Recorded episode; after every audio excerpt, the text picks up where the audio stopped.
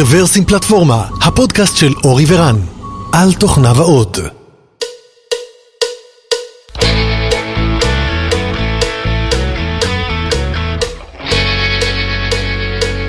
שלום וברוכים הבאים לפודקאסט מספר 462 של רוורסים פלטפורמה. היום התאריך הוא רביעי ביולי, חג שמח לכל האמריקאים. נכון, מריחים את המנגלים עד פה. רביעי ביולי 2023, והיום אנחנו מארחים את החברים מחברת מיליו, את גיא ואת אלירן. היי חבר'ה, ברוכים הבאים.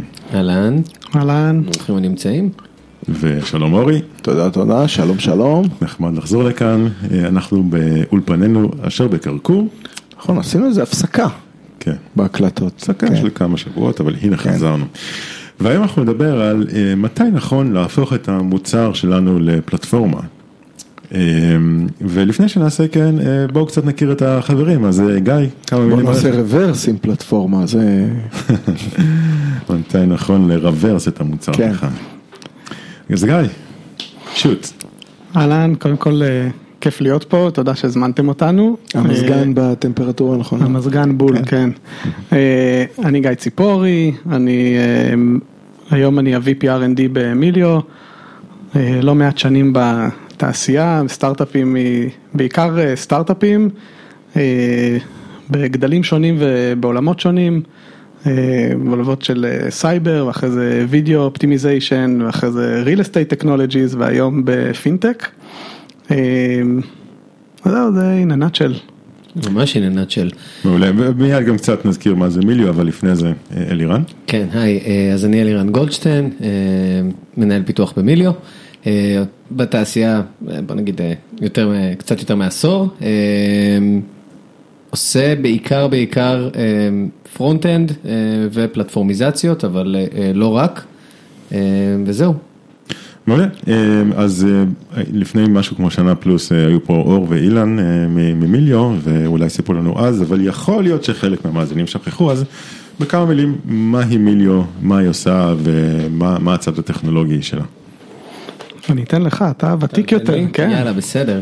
אה, אז מיליו בעצם אה, באה לפתור אה, בעיה של אה, תשלום חשבונות לעסקים קטנים. אה, זה עולם גדול. אה, ומהצד הוא נראה לא כל כך אה, מובן, אבל אה, עסקים צריכים לשלם חשבונות לספקים שלהם, אה, ובארצות הברית זה תחום שהוא מגלגל המון המון המון כסף. אה, אז מיליו בעצם נכנסה לנישה הזאת של בין אה, עסק קטן, זה יכול להיות עסק שהוא אה, חנות מכולת, חנות יין, אה, באמת עסקים שבדרך כלל יש בהם עובד אחד או שניים, אה, לפעמים קצת יותר, לבין התשלום חשבונות שלהם, באנו לייעל את, ה, את האזור הזה, רק כדי לתת איזה פחות או יותר סדר גודל, זה שוק של משהו כמו 14 טריליון דולר בשנה, שעובר בצ'קים. לרוב, זאת אומרת לרוב משלמים את זה עדיין בצ'קים, קצת פתרונות של העולם הישן, ואם אפשר to digitize אז למה לא? אז כשמשקיעים אומרים ליזם ישראלי, אני אכתוב לך צ'ק, לפעמים מתכוונים לזה. ממש ככה. אה, אז בעצם אז מיליון נכנסה לנישה הזו אה, לפני משהו כמו ארבע שנים, אה, הפכה להיות גדולה מאוד, מהר מאוד, בזכות שיתוף פעולה שלנו עם אה, חברת אינטואיט, שיש להם את המוצר אה, הנהלת חשבונות הכי גדול בארה"ב ובעולם בעצם, קוויקבוקס. כל מי שאי פעם עשה מיסים הברית, כנראה מכיר כן, את יודע, הוא אינטואיט. יודע, או, או טורבוטקס או קוויקבוקס הוא ישתמש, אה, אז בעצם אה, מיליו אה, גם מוצר שהוא standalone-י אה, וגם מוצר שמוטמע בעצם בתוך מערכות אחרות בתור אה, פתרון אה, תשלום חשבונות. אה, אז זה ממש ממש nutshell, אה, אנחנו עושים אה, עוד אה, דברים מאז ובעוד מקומות, אה, זה פחות או יותר מיליו. מעולה. אולי, אולי אני אוסיף רק כדי, אה, כזה איפה אנחנו נמצאים היום בסייקל של אה, מיליו, אז מיליו קיימת קצת יותר מארבע שנים. הזכרת את אילן, אז אילן הוא אחד משלושת ה-co-founders וה-CTO של מיליו. אה, ואנחנו היום משרתים למעלה מ-100 אלף אה, עסקים בארצות הברית, אה, ומעבירים עשרות מיליארדים של דולרים כבר היום בפלטפורמה. אה, חברה קרוב ל-600 עובדים, אה, קצת יותר מחצי פה בישראל, ופה בישראל זה בעצם בעיקר אה, אה, מרכז הפיתוח, אה, קצת יותר מ-200 engineers בצוות, אז זה פחות או יותר איפה שאנחנו נמצאים, החברה גייסה למעלה מחצי מיליארד דולר כבר, אה, וממשיכה לצמוח אה, גם as we speak. אז קודם כל שיהיה בהצלחה, אבל... אה, ממש. ברגעים אלו צמחנו עוד קצת, זה ממש עכשיו פספסת. אם תהיו בשקט, כן, אפשר תהיו לשמוע את אפשר לשמוע כן. אפשר לשמוע את הדולרים, את ה-ching עוברים. אז אה, אני חושב שכל מי שמפתח, כשהוא כותב איזושהי שורת קוד, או כשהוא כותב איזושהי פונקציה, באיזשהו שלב הוא שואל את עצמו, אולי כדאי שנסיים איזה ספרייה, אולי כדאי, אולי מישהו ירצה לעשות לזה איזשהו ריוז, אולי ככה הלבטים האלה עוברים, ואם לוקחים את זה איזושהי דרגה אחת ככה למעלה, אז לפעמים גם נכון לקחת את מה שבניתם ולעשות מזה מוצר, או מוצר פנימי. ועל אנחנו רוצים בעצם לדבר היום. מתי נכון לקחת אה, כלים פנימיים שכתבנו אה, ולעשות מוצר פנימי, לפעמים זה אפילו מוצר חיצוני, אבל בואו נתחיל ככה בקטן. אולי נתחיל מאיזשהו סיפור, זאת אומרת, אה, קרה לכם לאחרונה, אולי לא לאחרונה, אבל ככה שהייתם בנקודת החלטה הזו של האם נכון לקחת איזשהו משהו שנכתב ולמצר אותו? אז אני חושב שאחד הדברים שמעניינים אולי בסיפור של מיליו בהקשר של פלטפורמיזציה, זה שהפלטפורמה שבנינו היא בעצם אה, במקור לא נועדה לשרת אה, איזשהו כאב פנימי, אלא דווקא את היכולת שלנו להמשיך לגדול ולהתפתח. אה, ואני אספר רגע היסטורית. אה, אל מול הלקוחות כן, או... כן, בעצם המוצר שאנחנו מוכרים החוצה הוא פלטפורמה היום, יש לנו מוצר stand alone, שגם הוא רץ על הפלטפורמה, תכף ניגע בזה, והמוצר שאנחנו מוכרים ללקוחות, לא, לא ל-end users, לאותם עסקים שהזכרנו, אלא לשותפים שלנו, שתכף נסביר בדיוק מה ההבדל בין זה, בין שניהם, הוא בעצם הפלטפורמה. וההיסטוריה של מיליו היא כזאת שאלירן הזכיר את אה, את אינטואיט, אחד השותפים שלנו, אה, למיליו היה מוצר stand-alone milio.com, שאתה אם אתה עסק, אתה יכול להיכנס, להירשם ולהתחיל לשלם לספקים שלך. ואז הגיע, אה, הגיע, אינטואיט, אה, אני עוד לא הייתי במיליו אז, אז אה, keep me honest here, אבל אה, הגיע אינטואיט ואמרה, אנחנו רוצים את המוצר הזה כחלק מהמוצר של אינטואיט. אה, והפתרון להיות מסוגלים לדלבר את הדבר הזה בצורה מהירה היה פורקינג, לוקחים את הקוד בגדול copy paste ומתחילים לעשות את השינויים שצריך כדי לתת את החוויה שצריך לתת לאינטואיט בתוך איזה החלטה. עד- עד רמת ה-UI?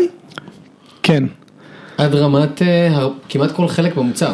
זאת אומרת לקחתם כל אה, user interface של המוצר והפכתם אותו ל-user interface, ל-look and feel של אינטואיט? בדיוק. החוויה שבעצם השותף שמנגיש בעצם את המוצר שלך מתוך המוצר שלו, מתוך האפליקציה שלו, חוויה שהוא מחפש היא חוויה native-ית. אתה לא רוצה שה-user שלך ירגיש שהוא עבר בין עולם של קוויק בוקס לבין עולם של מיליו.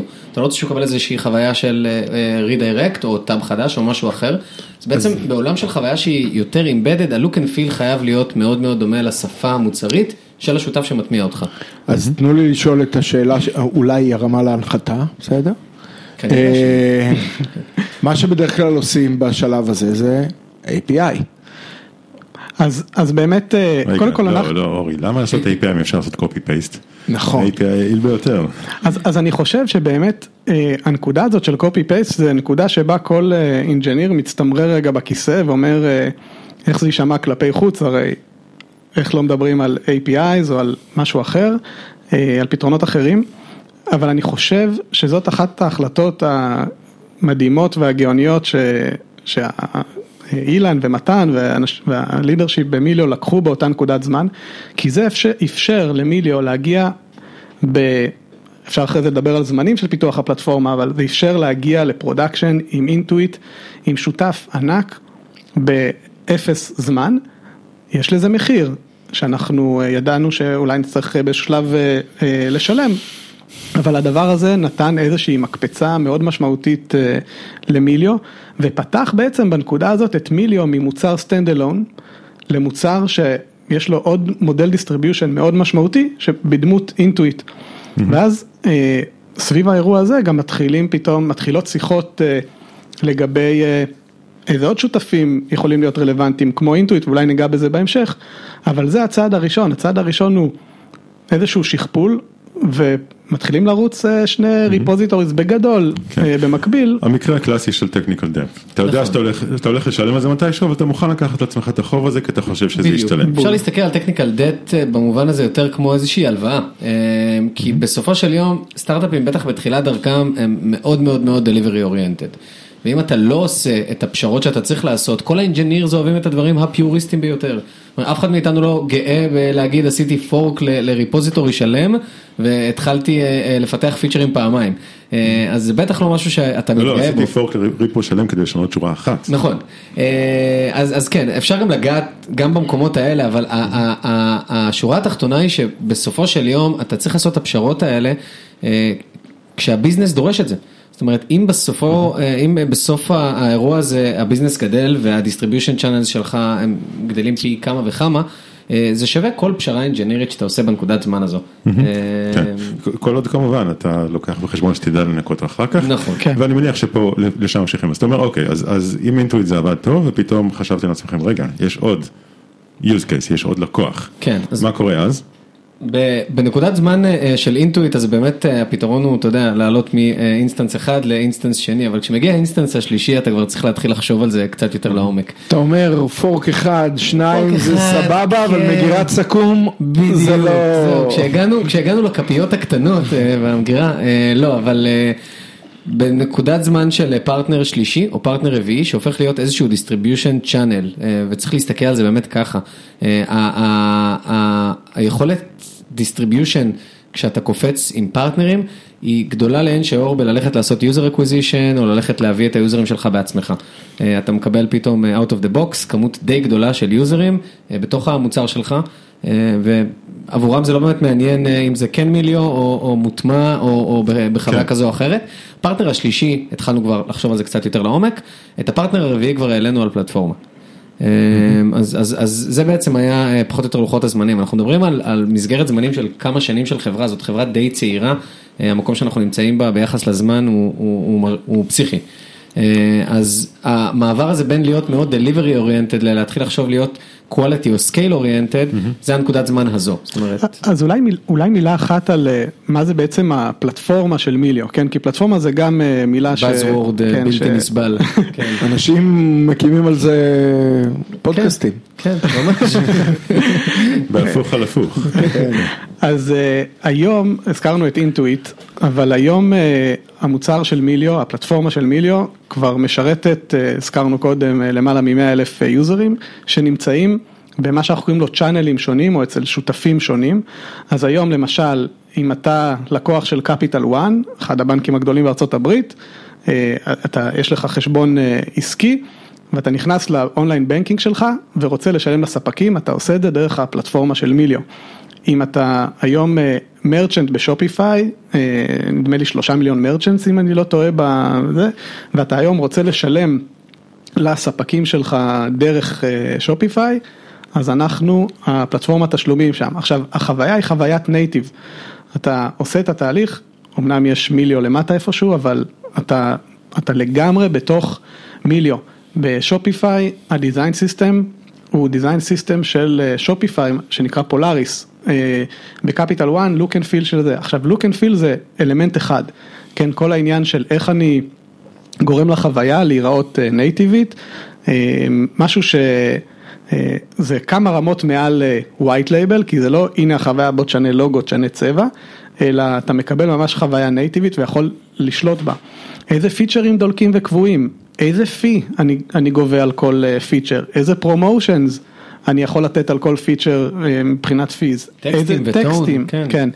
אז בעצם אתה מקבל חוויה native ית שאתה יכול לשלוט בה, רמת הגמישות שלך היא כמעט אינסופית במסגרת הצרכים שלך של המוצר, וללקוח זה חוויה native. שרצה בסוף על אותם repositories, על אותו database, על אותו code base וכולי. אז השאלה שלי פה תהיה, האם זה באמת רק API, מתועד, גישות לסרבר, או שיש גם שכבה, איך לקרוא לזה, קצת שכבת תצוגה, שרק כן. תשים את, את ה... CSS שלך לצורך כן, העניין. אז, אז, אז זה, זה טיפה יותר מ-CSS, אז כן, התשובה היא כן, יש בעצם, אה, להגיד אה, פלטפורמה זה באמת Buzzword, אז בוא, בוא נרד קצת שנייה רגע לפרטים. אה, אנחנו מדברים על Web Application, ו-Web Application יש לו חלק Backend י וחלק Client Facing. אה, החלק ה backend י אה, הוא מבצע פעולות במערכת, אה, הוא כן יכול להכיל קונפיגורציות שונות, הוא כן יכול להתאים את עצמו פר פרטנר, יכולים לרוץ על החלק ה backend י הזה מספר אפליקציות שונות. לחלק מהפרטנרים שלנו יש גם גישה לחלקים שהם public בתוך ה-API הזה, באזורים האלה הוא יותר documented, הוא יותר מונגש להם, והם יכולים בעצם לבנות שם חוויה מאוד native ית באמת בצד שלהם. זאת אומרת לבנות איזשהו client שמדבר עם ה-API שלנו ישירות או דרך ה-API שלהם. זה החלק ה backend י.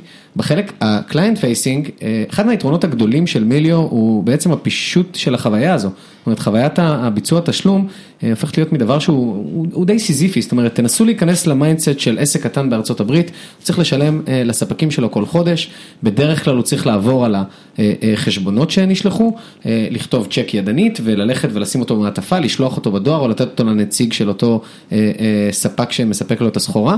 פה במרחק של שניים שלושה קליקים, אתה יכול לשלם איך שאתה רוצה.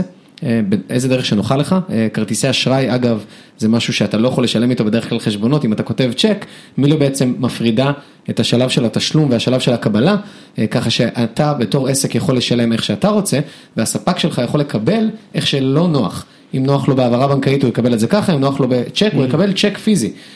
אז בעצם אחד מהבשורות הגדולות של Melio לאזור הזה, זה, זה בדיוק זה, ה decoupling הזה בין התשלום לבין קבלת הכסף. ואם נחזור רגע למוצר, אז בעצם החוויה המוצרית, ה-client facing, היא חוויה מאוד מאוד טובה. אנחנו יודעים אה, אה, לעשות את החוויה הזו. גם כשאנחנו מגיעים לפרטנרים, אנחנו צריכים להסביר להם שהם צריכים להטמיע בעצם את החוויה הזו, זה קצת מסובך לפעמים אה, לקבל את אותו value של החוויה המוצרית אם אתה בונה את זה מעל API. אה, אם הפרטנר, במקרה הזה Melio, יכול לתת לך גם את החוויית UI כבר, out of the box, מוכנה, ובשפה וב look and feel שלך, אז זה ווין ווין ווין לכל כיוון. אז בעצם בצד ה backend י, אני חושב שכולם מכירים פחות או יותר API ים שהם גנריים כאלה או אחרים שיכולים לשרת כמה אפליקציות. בצד ה-client facing, אז שם באמת עשינו עבודה שהיא קצת חריגה, בוא נקרא לזה מעבודה רגילה של אפליקציות, ובעצם בנינו את המוצר מחדש בשכבות. שהשכבות האלה בעצם אפשר לבנות איתם כמו חתיכות לגו את אותה חוויה מוצרית. אז design system זה קונספט שנראה לי כולנו מכירים. אז לבנות design system למוצר שהוא לינארי, מוצר אחד, שפה עיצובית אחת, כולם עושים. אני חושב שכל מוצר שמכבד את עצמו יש לו design system. אבל אם אתה בונה את ה design system הזה בצורה שהיא themable ו customizable, ואתה יכול לקסטם את הטקסטים, אתה יכול לקסטם את הנראות. זה לא ממש לדרוס את ה-CSS, זה אפילו יותר קל, תשנה את הפרמטרים של פלטת הצבעים שלך, או תבחר את הפונטים של המוצר שלך, ואת הפינות העגולות, או את ה shadow ים, אם זו השפה העיצובית שלך, וקיבלת חוויה שהיא out of the box נורא נורא דומה לחוויה שלך. אתה יודע, ב design system בדרך כלל יש אלמנטים, אלמנטים של user experience, בסדר? כפתור ו drop box ו yada yada yada. עכשיו זה לצורך העניין, זה של הלקוח, של הפרטנר, של Intuit, או בנק כזה או אחר. אתם משתלבים לתוך ה design system שלו, או שאתם יש לכם design system? שיודע ללבוש את התצורה שלו. אז יעבוד דיזיינר שלו, יבנה את האלמנטים מחדש. אז לא. הוא בעצם מקבל את החוויה קומפלט, הוא מקבל את החוויה out of the box. בוא נחשוב על עולמות של embedded. אם יש לך אפליקציה, במקרה הזה נגיד של capital one של הבנק, אתה נמצא בתוך הבנק, הכל נראה כמו הבנק, כפתורים כחולים ופונט מסוים. עד רמת הפרזנטור. בדיוק. ברגע שתפתח את החוויה שלנו בתוך הבנק, זה יכול להיות מוטמע בתוך iframe, לצורך העניין במקרה הזה, עדיין יהיה לך את אותה שפה עיצובית. זאת אומרת, אנחנו מנגישים את האפליקציה ב look and feel של הפרטנר. אני מבין, אבל לצורך העניין לבנק הפועלים, כן. יש את ה design system שלו. נכון. נכון? אתה נותן לו עכשיו design system אחר, שהוא צריך לעבוד ולקסטם אותו ל design שלו, אז או שאתה איכשהו מתחבר ל design system שלו, איך קורה הקסם הזה? אז, אז קודם כל, יש לנו אימפלמנטציות שונות היום, כן? בדוגמה של Shopify למשל, יש להם, הם, יש להם design system שנקרא Polaris, מאוד strict. ה designer, הדיזיינרית שלנו במקרה הזה, אוקיי. ישבה עם ה design system שלו, ועיצבה את החוויה, כאילו דאגה לזה שזה ייראה ב design system של Shopify. זה מקרה בדרך כלל אגב, אנחנו, יש מקומות שהם פחות strict, כמו Capital 1, אבל מבחינת ה design, אתה תקבל את החוויה, זה, זה עבודה שאנחנו בדרך כלל עושים, כי, ה, כי ההתאמה מהדיז, מהעיצוב שלו לחוויה שלנו תחת ה design system שלו, היא התאמה שעשינו אותה קלה. כלומר, הוא לא צריך לעשות שום דבר, בסופו של דבר האימפלמנטציה אצלו זה שורת script שהוא זורק על הדף ומשם קורה הקסם בחוויה שלו. יש לי שאלה ככה קצת יותר תרבותית ניהולית. אתם נמצאים בנקודת החלטה שבה צריך להחליט האם עושים פייסט או שעושים עבודה יותר סודית ומחליטים לעשות פייסט, אוקיי? וזו כנראה הייתה החלטה העסקית הנכונה, מצוין. אבל באותו רגע גם קיים חשש של רגע, מה יקרה לתרבות הפיתוח בחברה? זאת אומרת, עכשיו כל מפתח חדש שיבוא, יסתכל על שני הריפוז האלה ויגיד לו, רגע, מה קורה פה? כאילו, מה, חבר'ה לא יודעים לבנות API? למה הם עושים פייסט? הם לא יודעים לייצר ספריות? איך אתם דואגים מצד אחד לקדם את האינטרס העסקי הנכון, מצד שני עדיין לבוא ולצייר את הקו הזה על הקרקע ולבוא ולהגיד חבר'ה, נכון, עשינו פה את ההחלטה, באיזשהו שלב אנחנו גם אולי נתקן את זה, אבל אתם לא עכשיו הולכים לעשות קופי פייסט על כל שיט קטן שאתם מתכוונים לעשות. אז אני חושב שכמה דברים, חלקם אולי יותר תרבותיים וחלקם יותר סטרקצ'רים. בפן התרבותי אני חושב שאף אחד לא מדבר על זה שזאת הדרך הנכונה ברמה האינג'ינירית, אלא אנשים מבינים את ההחלטה, אנשים גם ראו קצת, אני לא זוכר בדיוק בלוחות זמנים כמה זמן אחר כך הם ראו גם את האימפקט של ההחלטה ואת הראונד הגדול שהגיע אחרי ההחלטה הזאת.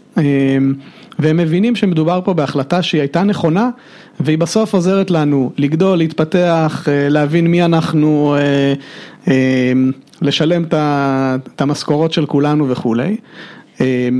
ואז מתחיל האפורט שחלקו הוא גם סטרקצ'רי, אלירן שמוביל את האפורט הזה בעצם מקים קבוצה ומתחיל איזשהו תהליך ש, שאנשים רואים אותו ומבינים לאן הם הולכים ואז יש, איזוש, יש את ההבנה של הדבר הזה לא נעשה כי אנחנו לא מבינים, להפך הוא נעשה כי אנחנו מבינים את הצורך העסקי, אבל אנחנו גם יודעים מה הדבר הנכון לעשות ואנחנו משקיעים בו, יש שם אינבסטמנט גדול ובשלב הזה אנחנו גם לא יודעים האם יהיה לנו עוד שלושה אינטואיט, עשרה אינטואיט או זה, כן. והיום אגב, הזכרנו כמה מהשמות, אבל אנחנו בשנה הקרובה, אנחנו כבר נהיה במאות בנקים אמריקאים.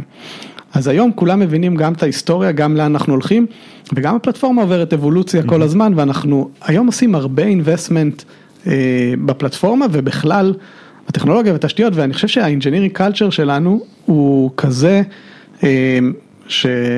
אנשים מבינים שמיליו זה מקום עם תרבות אינג'ינירית טובה mm-hmm. ועם אנשים טובים, כן. והדבר הזה זה משהו שהיה תהליך, אז, חלק אז מהתהליך. אז את, את הנקודה שבה אמרתם, אוקיי, עד כאן copy paste מעכשיו עושים אה, אה, הנדסה, זה קרה איפשהו בין ה-use case השתיים וחצי לשלוש, אם אני הבנתי נכון.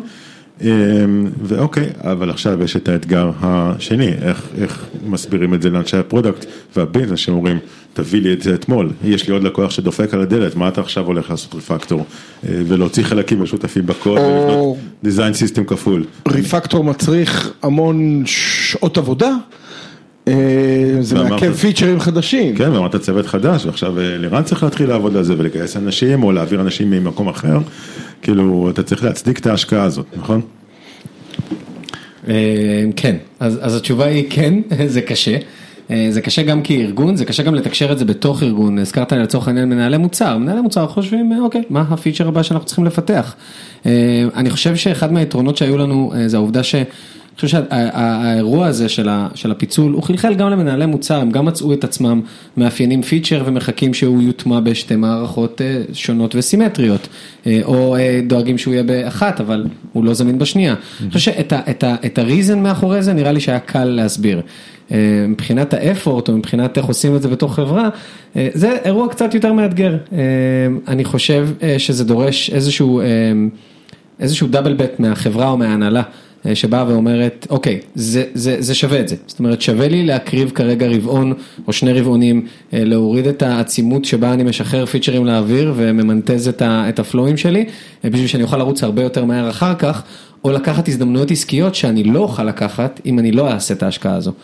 אני רק שאלה בשביל הקונטקסט. כן. מה היה גודל ה engineering כשהחלטתם לעשות את ה fork?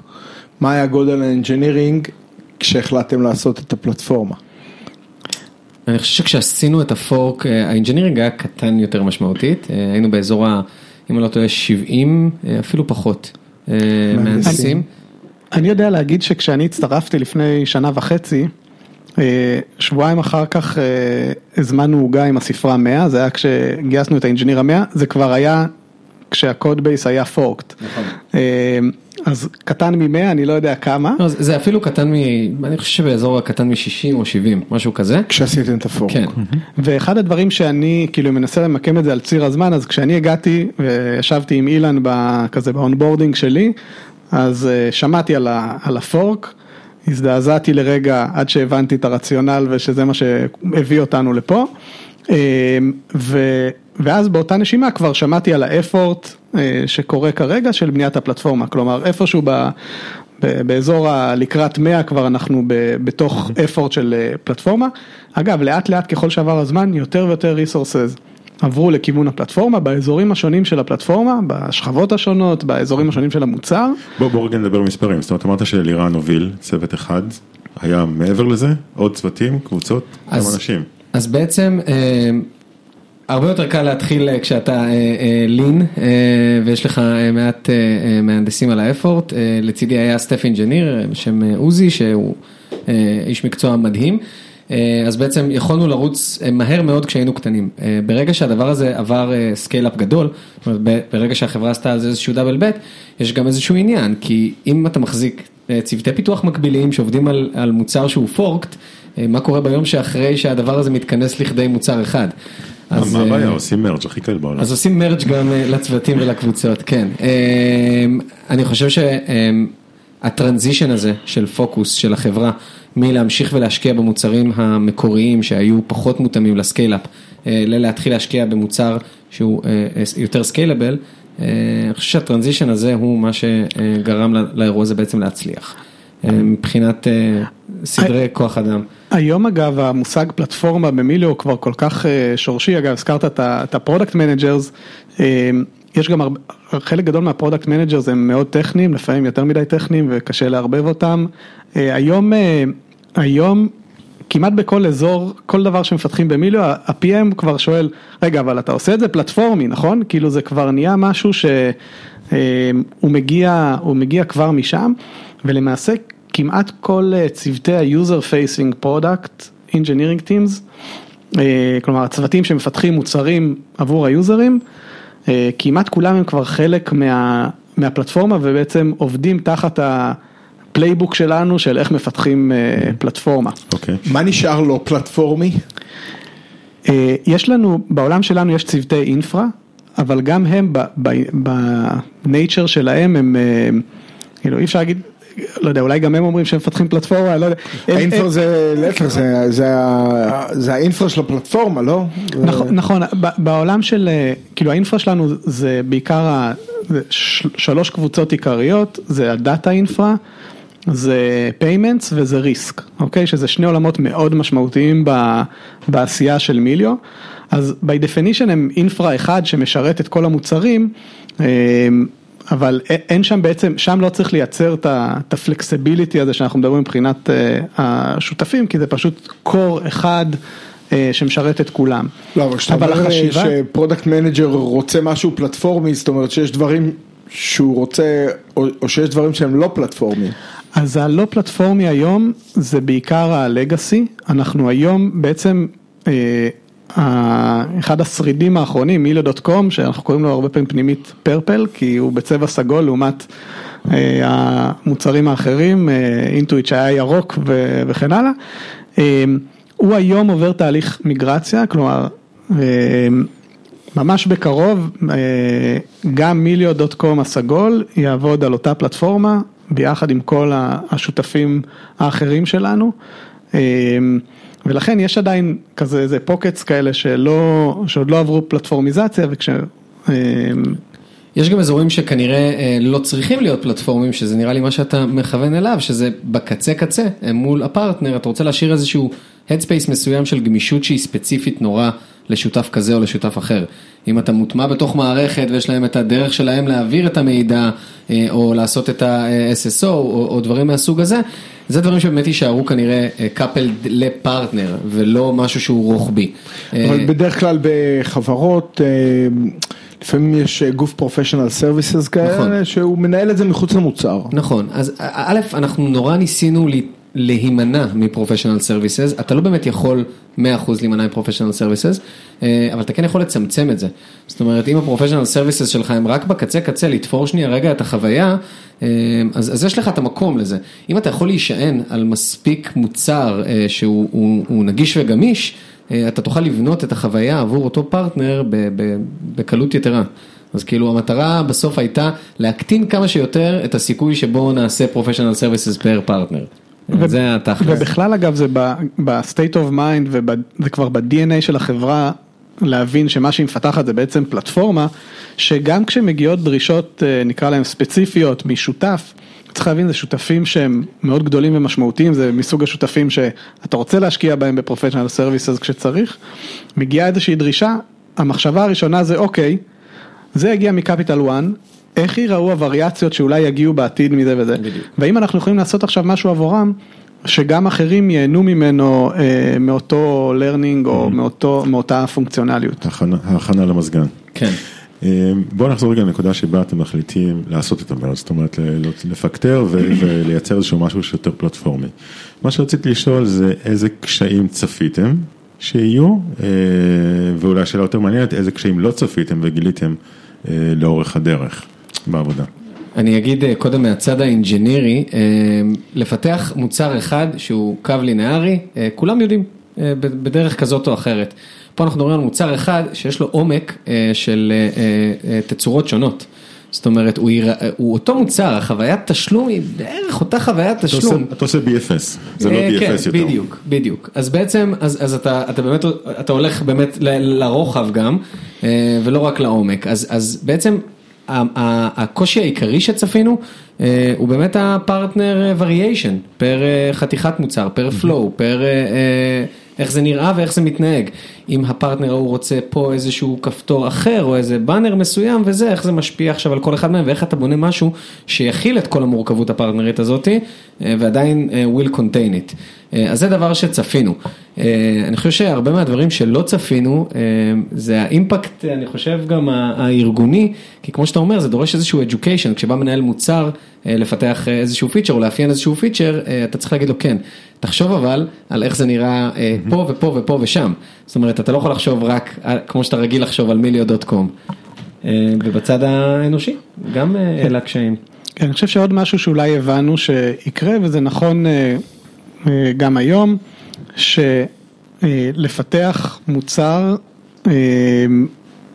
כשאתה מפתח פיצ'ר עם וריאציה אחת, זה מהיר יותר, וזה עדיין ככה, כאילו עדיין אם, אם עכשיו יש יכולת חדשה ואני צריך לעשות, אם הייתי צריך לעשות רק לשותף אחד לצורך העניין, ועדיין היה לוקח אה, פחות זמן מאשר היום כשאתה צריך להביא בחשבון את כל הפרמוטציות או את כל הדברים שצריך להתייחס אליהם, או ה-framework שאתה צריך לעבוד בתוכו כדי לעשות את זה פלטפורמי. אז יש איזשהו מחיר נקרא לזה שאנחנו משלמים אותו גם בשוטף. אה, יש כמובן דברים שככל שאנחנו מתקדמים ודברים עוברים איטרציות אז גם אנחנו משקיעים יותר ב-Developer Experience ודברים נעשים כן יותר, יותר פשוטים, יותר קלים, אבל זה חלק מהמחירים שאתה משלם, גם בתהליך וגם אחר כך. אני חושב שגם עוד דבר זה שקשור לאנשים, אני חושב שזה, אתה קראת לזה שזה אתגר אחר או משהו בסגנון הזה. זה אומר גם משהו על הטאלנט שאתה צריך בארגון כדי לפתח את הדבר הזה. זה נקרא לזה talent density צריך להשתנות כדי להמשיך לתמוך ולפתח מוצר עם עומק ומורכבות כזאת, זה בעצם... כלומר ניסיון, בגרות, כאילו מה, מה הפרמטרים? כן, אני חושב שיש דברים שמגיעים עם, שמגיעים מניסיון, ויש גם, כאילו, מהי תקרת הזכוכית של, של כל אינדיבידואל ש... כן. יש לי, יש לי שאלה על הדבר הזה שנקרא פלטפורמי לא פלטפורמי, לפתח משהו עם העומקים האלה של בואו ננסה לחשוב איך זה גנרי.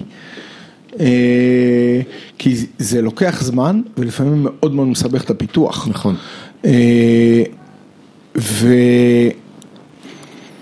יודעים, לא הרבה מוצרים או פיצ'רים באמת מצליחים, אוקיי? אז אפילו אחוז נמוך מהם מצליח ומגיע לשימוש עכשיו, אם על כל פיצ'ר שאנחנו רוצים לעשות, אנחנו נחשוב איך הוא פלטפורמי ונשקיע את כל המשאבים כדי שזה באמת יהיה פלטפורמי ובסוף לא השתמשו בו, אנחנו בזבזנו המון, אז השאלה שלי האם לפעמים אתם אומרים, שמע, אל תחשוב על זה פלטפורמי, אנחנו נוציא את זה אה, לפרטנר אחד ונראה אם יש שימוש.